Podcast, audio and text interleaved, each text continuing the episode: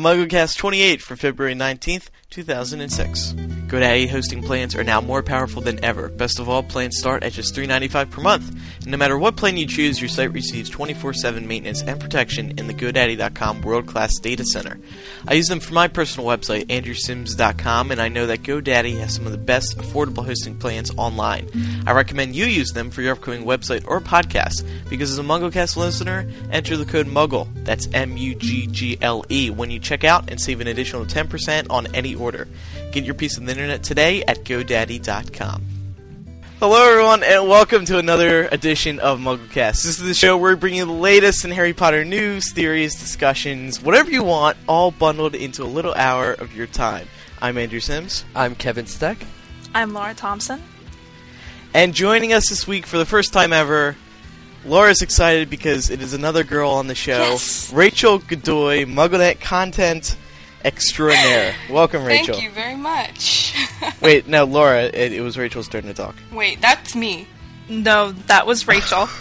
Oh, You, you, Oh. you guys sound a little No, like we don't. Yeah, okay, everyone- it's cool. Everyone said Guys, that. write to Andrew. yes, you do. Andrew at staff Okay. and tell him that Rachel and I do not sound alike. Uh, on second thought, uh, please don't. Who, who was that talking? Be quiet. I can't even tell. no, I'm kidding. Before we go anywhere else, first let's check in with Micah for the past week's top Harry Potter news stories. Thanks, Andrew. Some Order of the Phoenix casting news. Afshan Azad, the actress who plays Padma Patil, has now confirmed in an interview with Manchester Online that she's coming back for the fifth movie. Her twin sister, Parvati Patil, will be played by Shefali Chowdhury.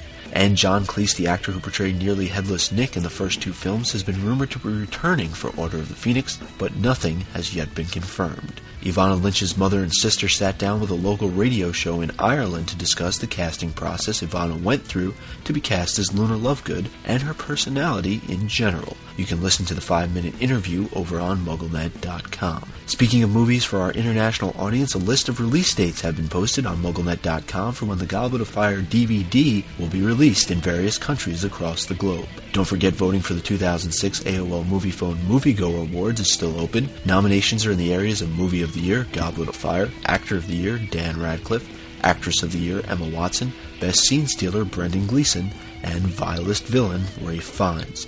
The winners will be announced February 28th. The written version of the Black Family Tree that J.K. Rowling recently donated to Book Aid International will go up for auction this Tuesday, February 21st. The Italian newspaper La Repubblica has now published a complete photo of the tree, which includes more details on the family. However, at JKR's request, some parts have been blurred out so as not to give away too much information. And the Spanish translation of Half-Blood Prince will be released this Thursday, February 23rd at 12:30 p.m. Eastern Standard Time. Finally, an official announcement was made last week that our next Leaky Mug live podcast is set for July 29th with a tentative 6:30 p.m. start time at the JW Marriott in Las Vegas, Nevada. Attendees who are registered for Lumos 2006 will be given seating preference at the event. That's all the news for this February 19th, 2006 edition of MuggleCast. Back to the show. All right, thank you, Micah Tan. Uh, first of all, let's let's welcome Kevin Steck back to the show. He's been off for two weeks, Two Uh, weeks. we're- You mean like Three. What? Three or four maybe three weeks. Well, you haven't done voicemails for two weeks. Yeah, that's true. Where where have you been, Mr. Steck? I've been busy with school. I've been uh overwhelmed. I'm sorry. It's true. School. Yeah. Okay. I'm taking Moving on. I'm taking 20 credits. You have to give me some uh leeway here. Okay. Uh, moving on to some announcements now. As we said recently, uh, registration for Lumos was running out, and now it is completely sold out. The convention is 100% filled up. That means that we're going to be in for a lot of fun.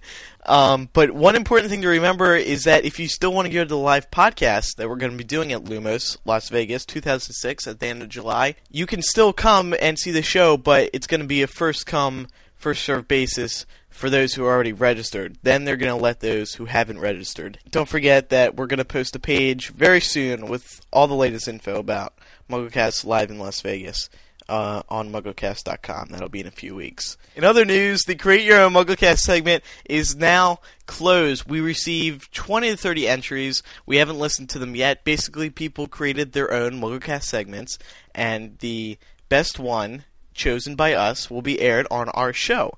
And runners up will be aired later on. We might put a whole show together of just user submitted uh, segments. The winner will be announced next week on episode 29. That's the February 26th show. And the winners will be receiving a MuggleCast t shirt. Everyone who participated in creating the segment will win a MuggleCast t shirt and will have their segment aired, like I already said. And Laura? Um, I just wanted to give a shout out to Noah from Georgia who sent me his band's, um, I believe it's their first CD, The Warp Tones. And I just wanted to say, Noah, I had a great time listening to your CD. It's uh, all the songs are on my iPod, and I just think it's really cool that you're doing something like this. You guys have exhibited loads of potential and talent, and I'm looking forward to seeing where you go. So good job.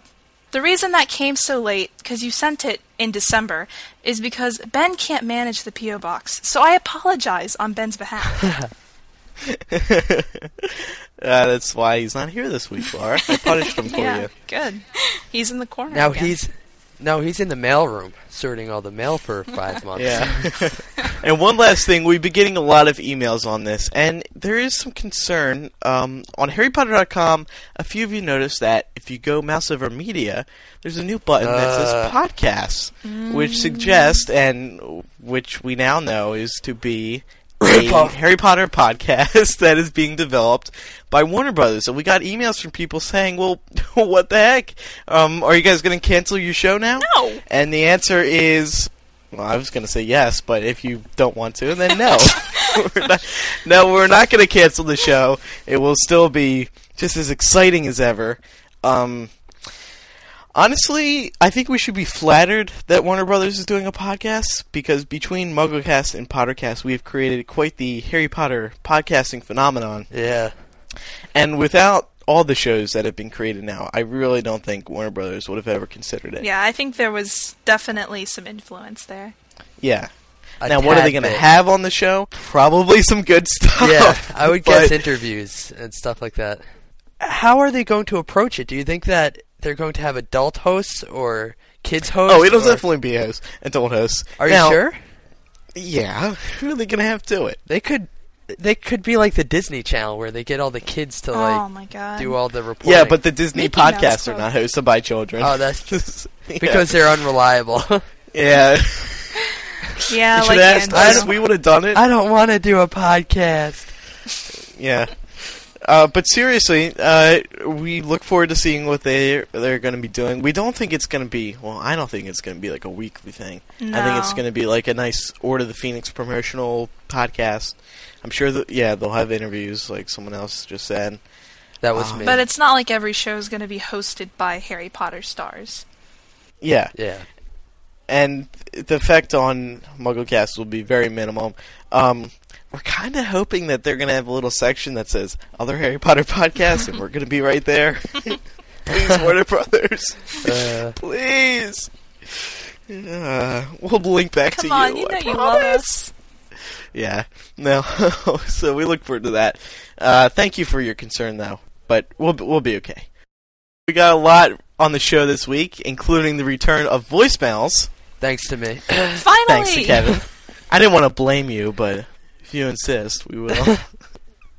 Uh, But first, let's get to our main discussion this week, which is our continuing series on a specific character in the Harry Potter series. This week is Minerva McGonagall. So, some basic info here. She is 71 years old, according to the official Harry Potter timeline. She is a member of the Gryffindor house, and her distinguishable characteristics her square frame glasses and her black hair pulled back severely into a bun. she is a registered animagus with her animal form being a tabby cat. Now let's get on to some questions that we have thought up here. Uh, a few of these were submitted by Terri, who suggested doing McGonagall in a future episode. So thank you to her. Uh, one of the first questions is, what is her purpose as an animagus? We saw it in Sorcerer's Stone. She was spying on Harry and the Dursleys. Yeah, but that was what was that her specific purpose? I mean, I doubt No, that she no, became an I'm sa- I'm- animagus just to do that. Right. I'm I'm saying that one purpose that she has Mhm. found of it is to be able to spy. But her Well, yeah. purpose as an animagus, like her, I mean, I don't think that anyone becomes an animagus with a single purpose in mind. Yeah, I think I it's think just it's a more general for thing. the, yeah, it's more for the ability than the. Uh, well, so wh- why why can she use this ability for spying? Anything else? I don't know. It seems like a bizarre question. Like I think that would just purposes. be. I mean, it's, It's just- her. yeah, it's. I don't think there's any specific purpose she had in mind. It's just helpful. what are her characteristic ties to the goddess Minerva? Well, we know that Minerva was the goddess of crafts and wisdom, and she's also known as the warrior goddess.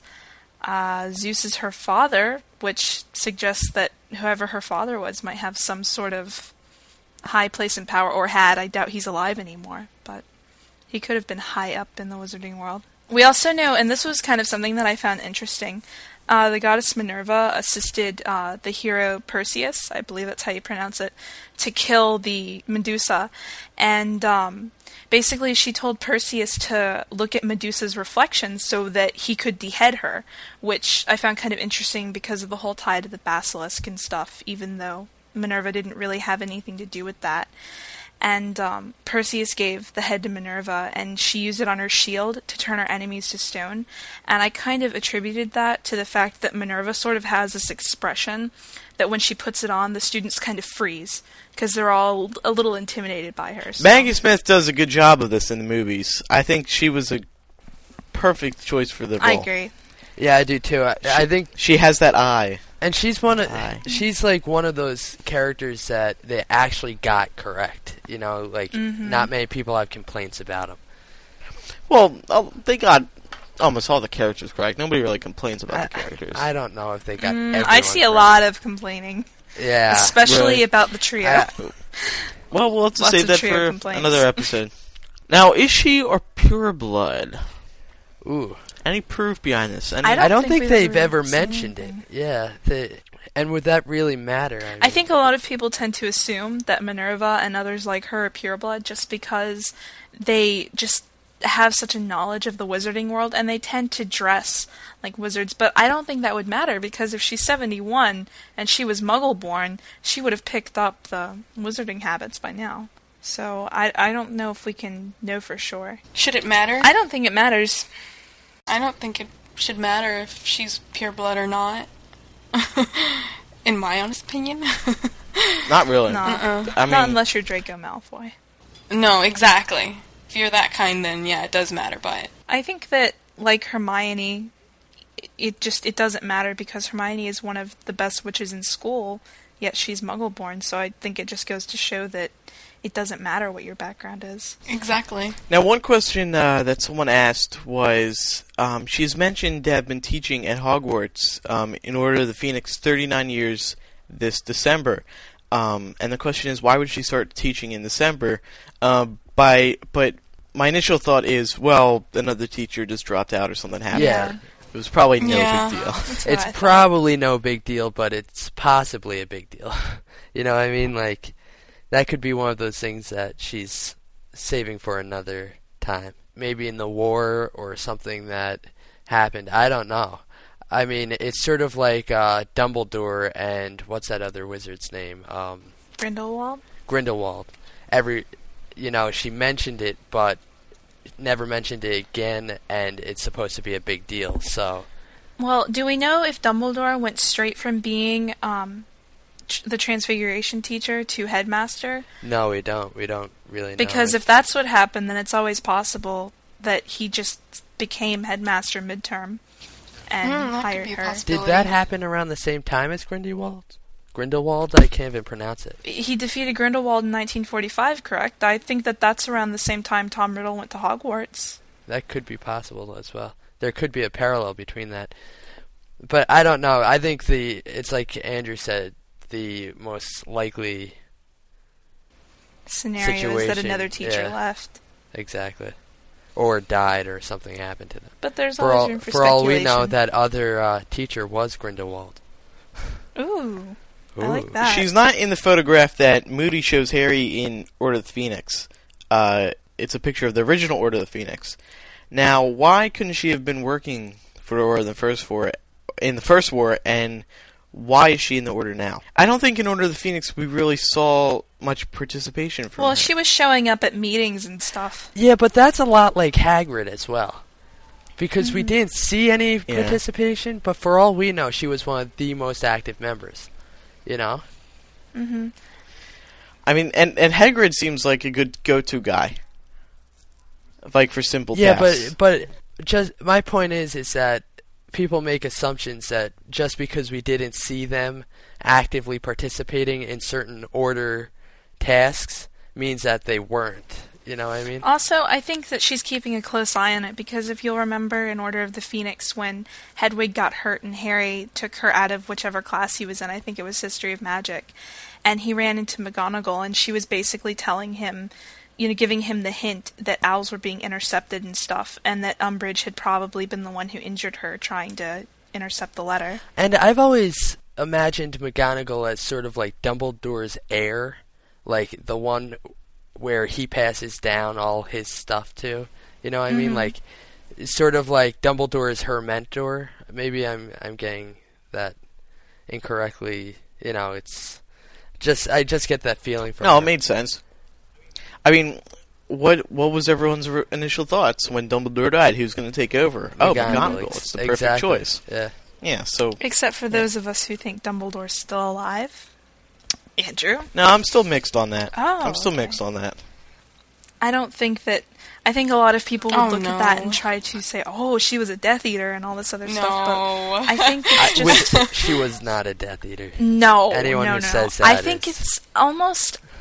I kind of whenever I think about the first war, I almost think about it in the same sense as the second war that people either didn't know or didn't believe that Voldemort was around.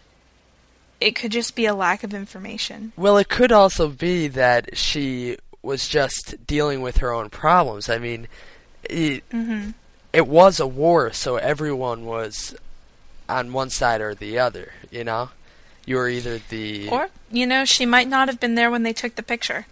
She could have been off doing something important. We don't know. that's true. Yeah, And I mean, she must have known Dumbledore because, uh, we just stated a few minutes ago, uh, sh- she had taught for 39 years, and that would be way before the First Yep. War. So then the next question is, what will her role in the Order become now that Dumbledore is gone? I'd imagine she, well, she could step up, but on the other hand, now she has a school to run. yeah, but but at the same time, that's what Dumbledore did. I'm not sure who I could see taking Dumbledore's place, you know? You don't think it's McGonagall? I would. no, no, no, I no, no. definitely I'm saying in the in the order, or at the Oh, school. on the Order. Okay. Oh. order. I'm not sure who I can see taking that Honestly, kind of I, lead I command position. I've honestly always seen like Lupin there, to be honest, just because he's one of the only Order members that is able to pull himself out of like um, the real world, kind of because of his his affliction. So it enables him to have more time to devote to the Order. You know. I also think the order is going to become more of a group leadership effort, if you know what I mean. Yeah. like I don't see it having one specific head person anymore. That's true. Although, I was just thinking that Dumbledore could have made it clear who would take over he might have. in the event that someone I would think- He I'm died. sure he has some kind of will or something along those lines. Yeah, I think I think I've said that before. I mean, I doubt he just left, you know, them sitting in. Yeah, I, think I, I think he knew there was a great possibility that he could die. But no, uh, Laura, you made a good point. I think it would make sense that they'd all become a team rather than having just a leader. And that might be what they need. Let's talk a little bit more about McGonagall and Dumbledore because in the first chapter uh, on Privet Drive, she seems sort of out of the loop when finding out information from Dumbledore. Um, but then she she's surprised that Dumbledore recognized her in Animagus form. Dumbledore says, "Minerva," and you know she's like, "Well, "Whoa, how do you know?" So, how close or distant is their relationship together? I think in the beginning, in in Harry's first year, it definitely wasn't as close as it was now. I think it's something Yeah. that developed because of Harry. She's head of house. He's head of and, school. and is that possible? Maybe that's a possible reason for why she wasn't in the order at the time of the First War. Because, if because their Dumbledore relationship was be- strained, yeah, I mean, it seemed to be recruiting That, people that he knew Yeah. well. And in each book, she really steps it up in handling like Chamber Secrets. Uh, but I'm not referring to the book. I'm referring to the actual problem with the Chamber Secrets. All these people getting petrified, and she steps up. And this continued throughout the rest of the series, and none of this really happened before Harry got there.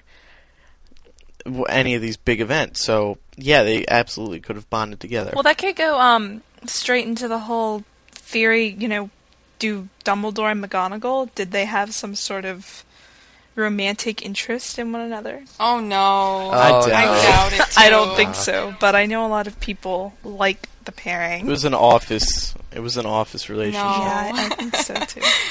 I don't think so. No. Yeah, but I've actually seen quite a few fan fictions on that topic. wow, okay, now what let's get off that topic very fast. Rachel is blown away. Oh, she yeah. can't imagine it. So, uh, what have we seen from her in terms of magical ability besides her animagus transformation? Well, she was fighting the Death Eaters. Stunned. She got stunned five times in the chest, and even Madame, P- uh, who was it? Madame Pomfrey. Excuse me. I was thinking of the librarian for a moment. Um, she said that it wasn't every, you know, aging wizard that could take that many spells in the chest and come away from it. So I think she's definitely oh, pretty powerful. Also, I also think that the reason that McGonagall McGonagall's so powerful is because um, her relationship with Dumbledore. You, you've got to learn a thing or two from him, I guess. You would assume so if you. everybody yeah, um, does. I agree. Yeah, so I think that that's pretty much the reason why she's gotten. A, she's a pretty strong wizard because of that. 'cause she. Um, she's been with Dumbledore for quite some time now, so I guess it's developed as her, their relationship's developed. I guess you would think. I'm sure he's probably So- shown her a thing or two. So yeah. she seems very devoted to Harry throughout the series. Um, any any particular reason for this, Laura? I think it's because she was she she showed a considerate amount of sympathy at the fact that the Potters had been murdered, and I think that just being their teacher and seeing what kind of struggle their son has to go through, I think she wants to help him facilitate any of his dreams, goals, whatever she can. Well, I was just gonna say that she seems like one of those all-around nice people.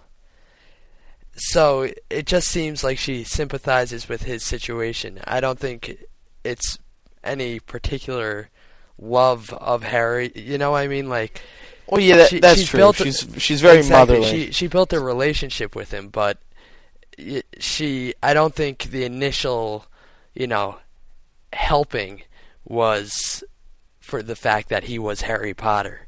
You know, she just sympathized with his situation. She she'd be that way. In other words, she'd be that way with any other character. Exactly. Yeah. You I think? Mean, Well, in in, think in her Well, house at see, least.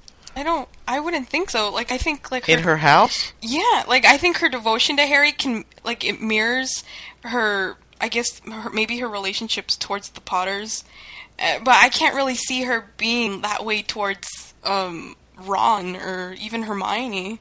I don't know. It just seems that it's something that she'd only do for Harry, in my opinion. Well, and I think that she was fairly fond of them when they were at Yeah, school. they were. When, Exactly. When she found out they were dead, she said, Lily and James, I can't believe it. She called them by their first names. It wasn't Yeah. a last name basis like she tends to refer to her students as. yeah, but I still see her as a person who, if if any other student had their parents killed, she'd still be just as sympathetic and helpful. I think them. she's sympathetic, but at the same time, she treats Harry like I mean, look another look at student. Neville. You know, Mm-hmm. I mean, it- well, now that she built the relationship, yes. But what I'm saying is, initially, when she first met Harry, I think that she, if if it was anyone else, she'd be just as sympathetic.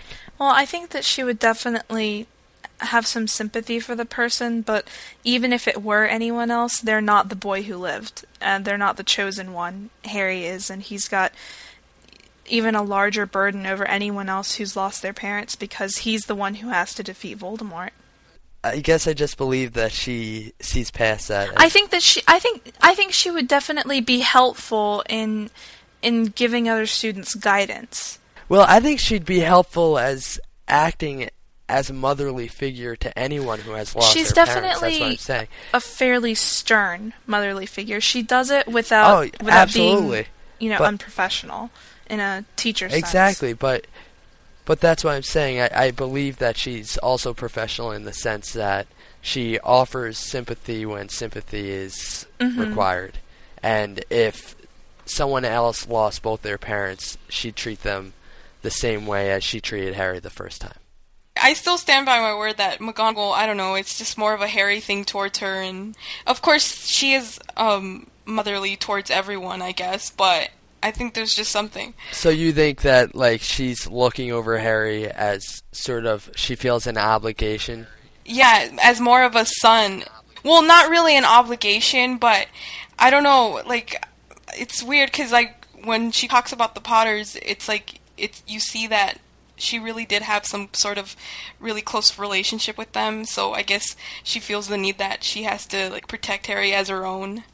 And yeah, well, I, I do agree with Kevin though. Like, if it was anyone else who parents had died, she'd do the same. But Yeah, I agree. I, I think the the the differing factor is that, like I said, Harry is the chosen one. He's the boy who lived. He's the one with this burden, and I think that's what makes a little bit of a difference in the way in the way she's trying to offer Harry guidance. Now we've discussed this in the past, but is she definitely the new headmistress, or just serving as a temporary role?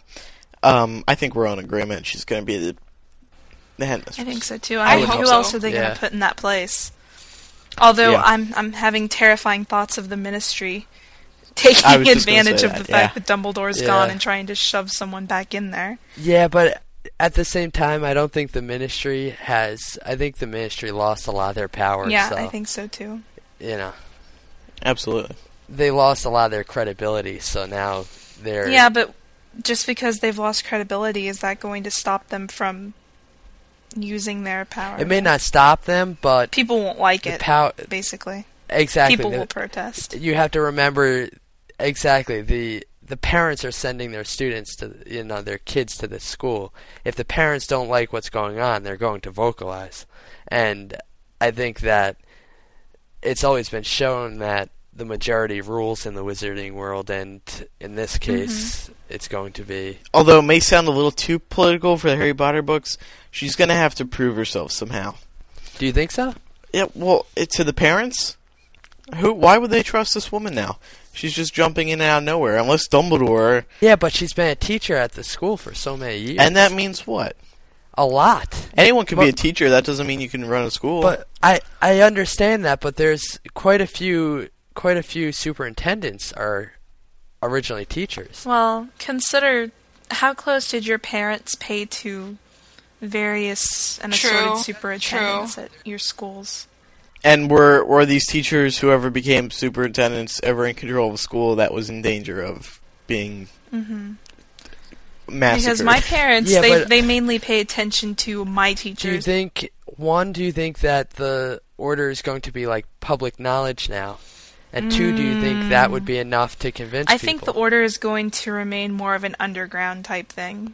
Obviously, it'll be public knowledge to some, but if too many people know about it, then yeah, You yeah, lose they kind your- of yeah. lose their no good their could co- no good would come out of making it completely public. But but I just think that the fact of her taking a stance on the Voldemort issue will have enough credibility. You know what I mean? If you take a stance, that's fine. I I just think McGonagall will have to prove to parents that the school will be safe, which is going to be a hard thing to do now. I think it it'll be it'll definitely be a challenge for her. It will be, but I think she's capable of showing what she's got.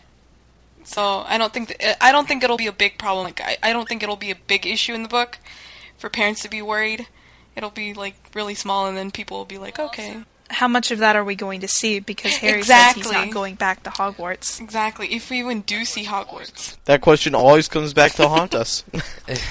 and now, is she is she going to be working closely with uh, the trio in a way that Dumbledore did? Dumbledore helped Harry out a lot. In I don't think Prince. so.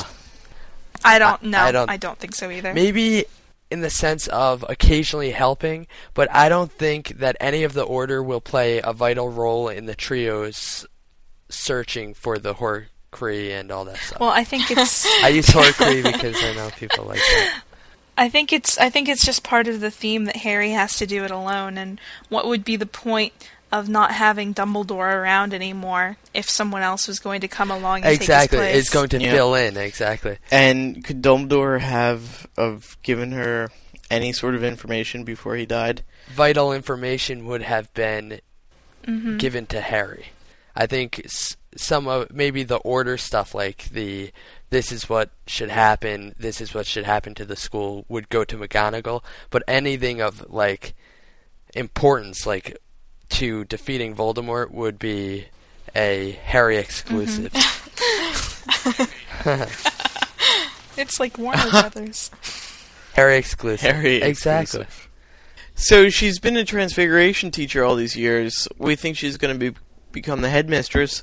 Could she possibly teach Harry, give Harry a few extra lessons in transfiguration that could help him? I don't think so.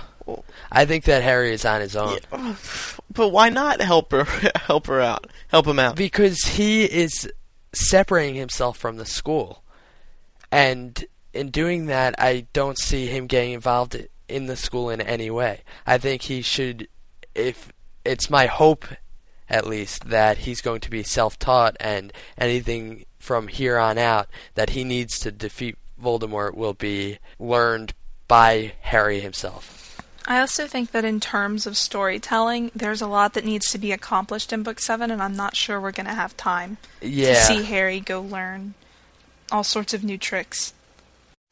Unless it's vital to what he does to get another Horcrux. Maybe yeah, maybe every once in a while. All in he a has to do is like- Maybe. transfigure into But- some small, unmovable object, and he's safe from being spotted from wherever he is.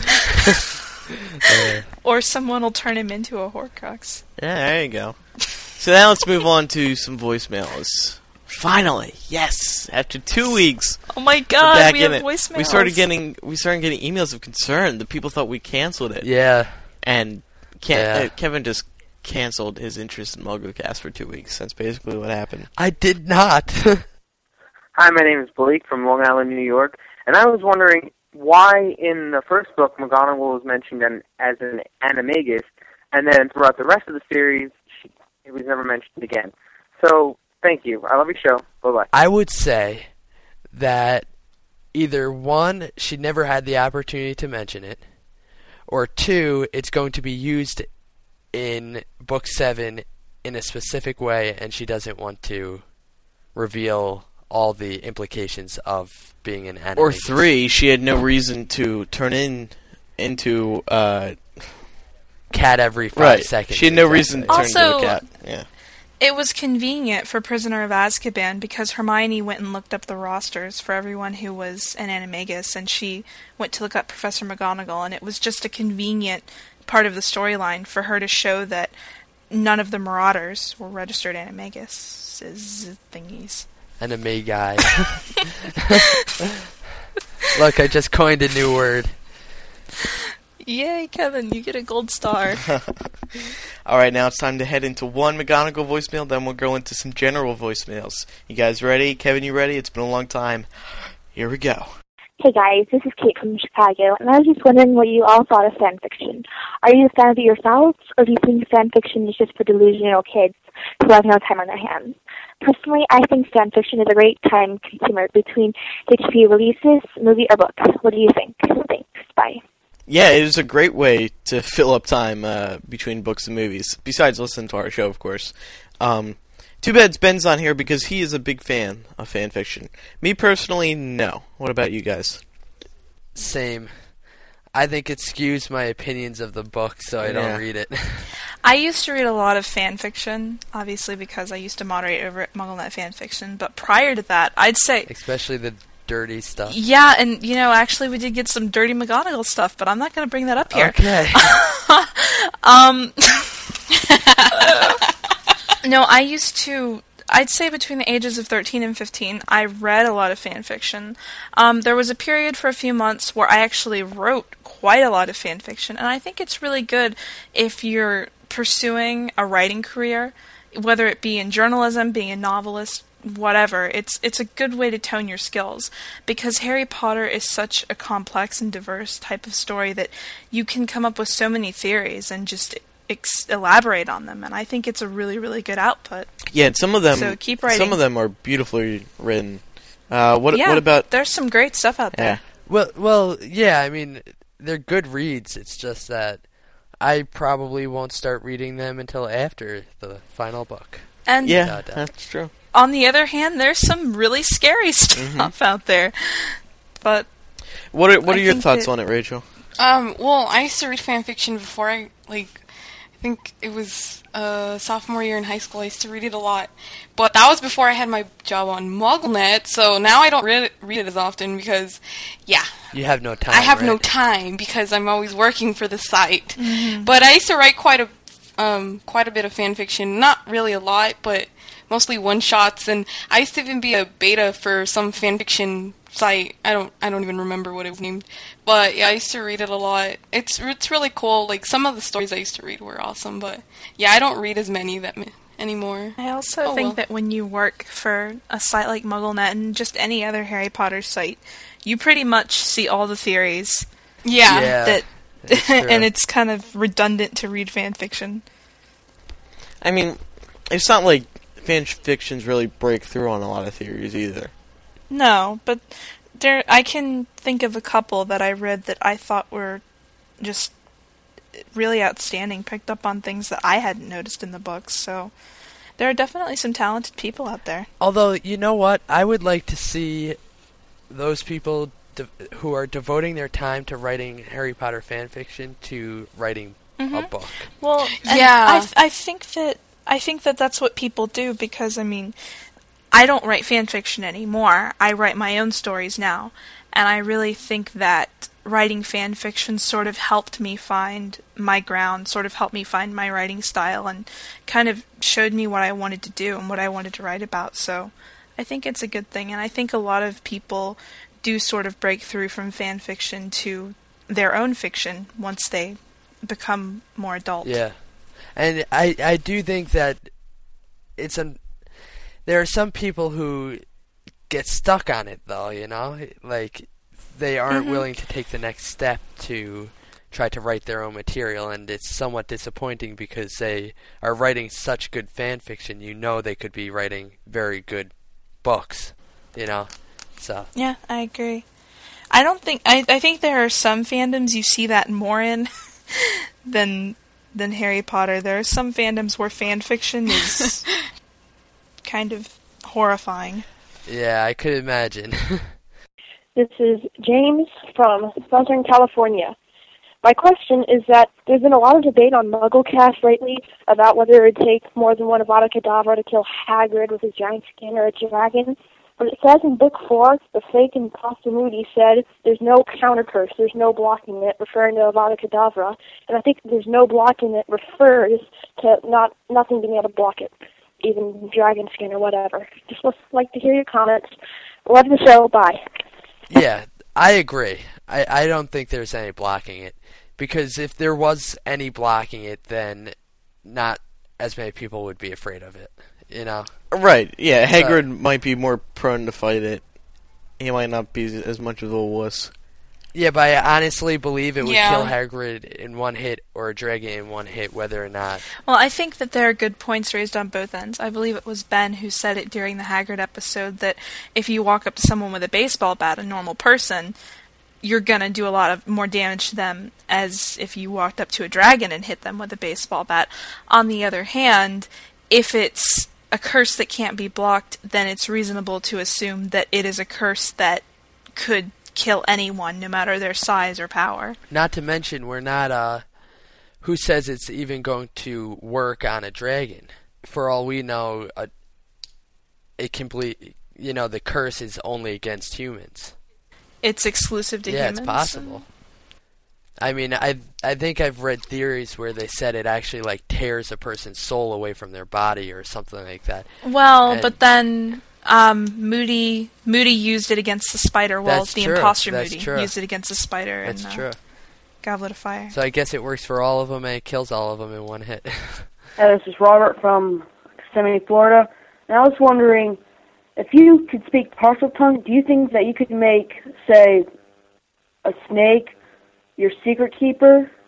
And another thing, what happened to Sirius's two-way mirror that he gave to Harry?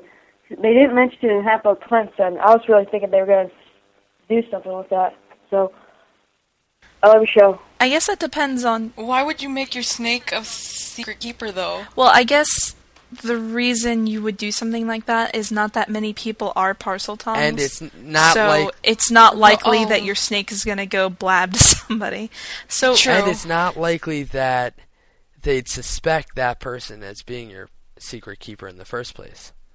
Yeah, exactly. manipulate them, you know, because that's an interesting theory, though. I like that. and but also in that case, wouldn't it be wise of Voldemort to make Nagini Nagini. his secret keeper for hiding the Horcruxes, and then That's they'd be cool. unfindable unless you had the snake. That's But- that's definitely something to But take into as we know, they have found them, so Yeah. it's an interesting Hmm. possibility. I don't know how to. Yeah, it is. It is. I don't think we can fully answer that. I mean, it's a possibility that no. yes, it could be that you could make an animal your secret keeper, but the implications to that aren't all that great. Yeah, and as for Sirius's two-way mirror, Joe, I believe, did say that we were going to find out something about that, and I think that something that everyone needs to remember is there is one more book, and obviously not everything is going to be answered Right. in Half-Blood Prince. Hi, this is Summer from Alexandria. I was just uh, curious as to is there a way that you could transform into an animal and back from an animal by yourself um, that does not require you to be an animagus?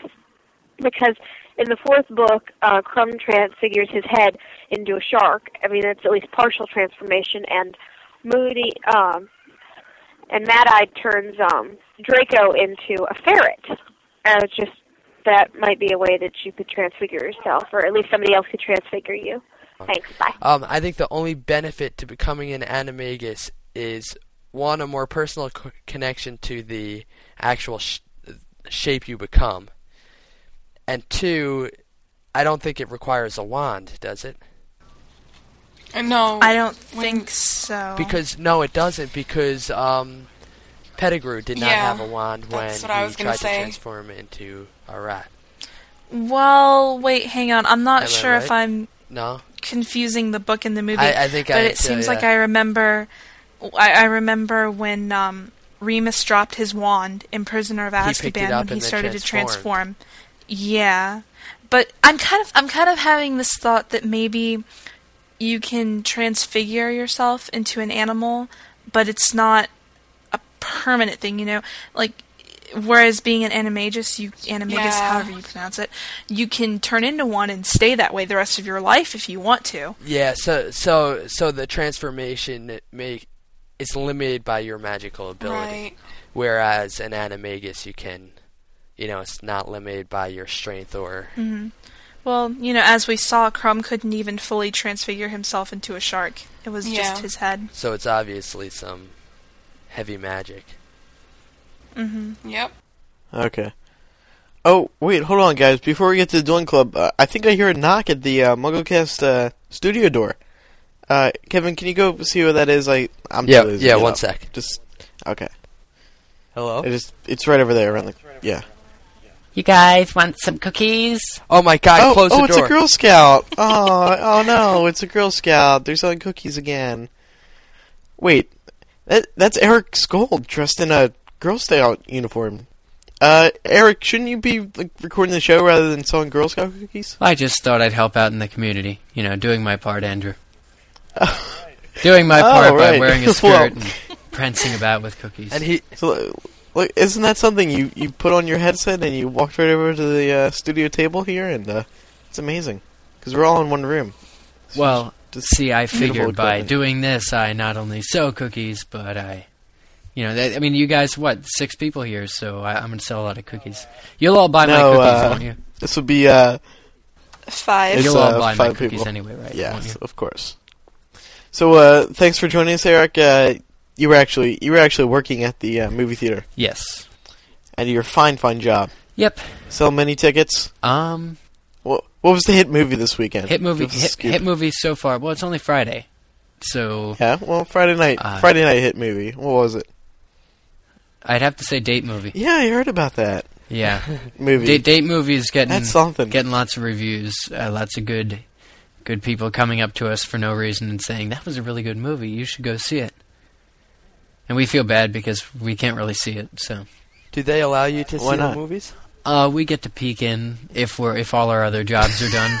No, I mean, do they have like um like the twelve o'clock screeners? Y- yeah, well, there there will be a screening of Date Movie tomorrow night, but uh, unfortunately, uh, Pennsylvania residents, I can't get you in. It's it's kind of employees only. What about New Jersey residents? Yeah, well, that m- maybe for you, but nobody else. Oh, okay. well, thanks. I'll I'll, I'll head straight out yeah, there I, to save I. I have a strange feeling that somehow I'm going to find out that like 300 people listen to MuggleCast right next door to me and all want in on this movie. Uh, you know, they've never contacted me before. I've never heard from anybody, but I have a strange feeling. Well, as most of you know, the Dueling Club is where two co-hosts pick a wizard or witch behind the other person's back, and at the same time, they give each other their character, and then they figure out who would possibly win. It's an exciting new twist on the Dueling Club on MuggleCast.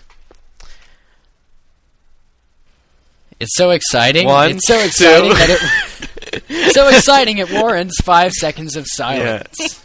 Yeah. Uh, often imitated, never duplicated. Okay, so on three. Ready, girls? Ready, Andrew. Seriously, what's how so many funny? how many times have we had that many girls on the show where we can just say "ready, girls"? I know. It's I know. like Usually it's ready, boys, and Laura. okay. okay. On three. One, two, three. Professor Flitwick. I think I think Professor Flitwick would win just because he's so advanced at charms and he's Well, yeah, you obviously a cheated. You got a professor. I got a student. Hey, You're supposed to defend your defend and character. be I know. uh, well, you're like- he's he's well, he's kind of like an airhead, but I don't think there's enough. No, I think Flitwick is definitely far more magically advanced than Cormac oh, could you ever give you don't be. give Cormac enough credit. He, he he might seem like an idiot or or or a jock or something, but but, he's I, really a Or sweetheart. like he has an out of control really temper. sweetheart. Well, see, his temper might work because then he might like curse you Yeah, out. he might It's like, sit on Flitwick. Yeah, see, he doesn't need his wand. He's got could his just sit on him thumping altogether. fists. And he wins. There. See, I win. There you go. Yay, Rachel! Yeah. She's won her first. Yay. Oh, oh, oh please, oh please. Well, I think that does do it for this episode of MungoCast episode. What is this? 28. 28. Ser- seriously, after once we got into the twenties, I just lost count. I'm like, for some reason, I can't remember. Well, that's because you can't count over twenty. But Oh, Lindsay Kevin can right. divide by Yeah. zero. right. He would whoop Goyle Yeah. I any can. day. Yeah, you would divide by zero. You'd think there's some theory behind it. Wow, it's been 20 episodes since It's my been first 25 show. since mine. Oh, 25 since uh, mine. Oh, it's been Uh, it's been 28 since mine. it's Wait. been. I've been on every episode. I'm so proud of myself. You should, You should be proud You've of edited yourself. almost every episode. I'm sick of it. 28. When you think about it, hasn't really been that much. No, it has when you I think about it. Think of that, hours. and then think of it like five, six months, like half a year. Oh my god. I mean, that's what it's been. It's it's been half a year. yeah. Twenty-eight. There's fifty-two. So two two weeks ago was like your half. I a can't year. wait for our year anniversary. It's gonna be a fun show. We're going to have a hazing. Well, it's going to be right after Vegas. We'll have to record something down in Vegas and then put it out on August 4th. So once again, I'm Andrew Sims. I'm Kevin Steck. I'm Laura Thompson. I Thompson. added some force to that. And I'm Um, and Eric, thank you for joining us at the end of this week. It's always good to have you on.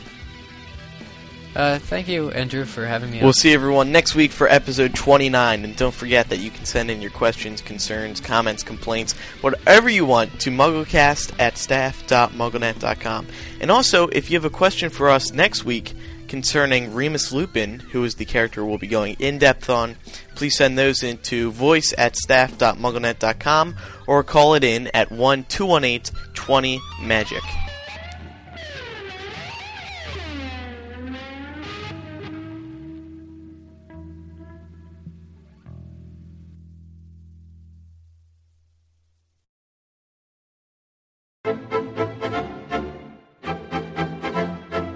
Hey guys, this is Proma from Michigan, and I just wanted to thank you for episode 27 because it was just awesome. I mean, I was having like a really bad week before that, and it cheered me up. It was so hilarious. And not only that, but it, was kind of a good luck charm. I mean, the next day I found out I was going to Lumos. So, thank you. Just thank you.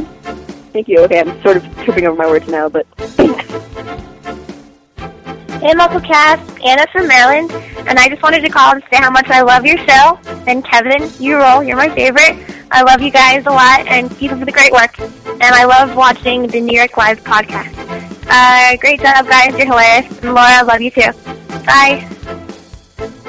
Hey, this is Taylor Newman from Eaton Rapids, Michigan. Laura, you rock, man. But I was a little mad about episode 26 because Luna Lovegood could do so much better than that, man. Putting it down low on her. Boo, but I love your show. Okay, bye. Hey, all you Mugglecasters. This is Jeffrey calling from California, and I have got one single thing to say about Mugglecast. Yeah! Yeah! Yeah! Alright! Thanks. Bye. Hi, this is Laura from Ohio. I love your show. I've been listening ever since it came out. I was really excited because I just got my iPod. Keep up the good work.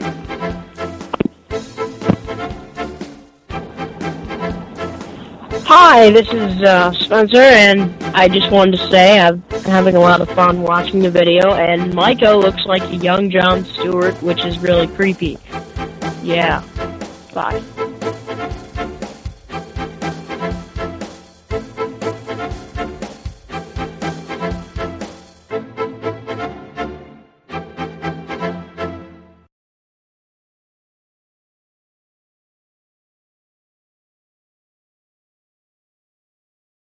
Yeah. Well, in previous shows, we had said, well, could Hagrid possibly block it? Because he's got that. it seems kind of dumb when you think about it. He's got the coat on, which some. We we had thought, well, maybe that helps. But then he's got a thick layer of skin. The, the coat? Huh? The coat? The coat. Yeah, apparently there's something with the coat. Th- have you seen that coat? He has everything in that coat. You never know. Well, it could have some sort of. does- It could. Doesn't mean it I deflects know. stuff. I know. That's why I just said it's kind of stupid. But when I'm. Yeah. Uh, no, I'm just. I'd never heard of a theory that Hagrid's coat could deflect. That's what we Forgivable said. That's what we said on the show a few weeks ago. No, we were talking about his skin, his yeah, giant that's what I skin. Yeah, then we were talking about coat because then I was like, oh yeah, he's No, got, he's no, got no, the sausage hanging out of it. Oh, That's not what we. s- No, no, no, no. What happened was no. Apparently, you don't. No, no, no. Where is that Hagrid doll for the second time? Go ahead. No, no. what happened was Eric said if that were the case, people would be buying Hagrid skin coats, Yeah. like coats made out of giant skin right, and forget I dragon said skin. that. I'll just take it. out. Okay.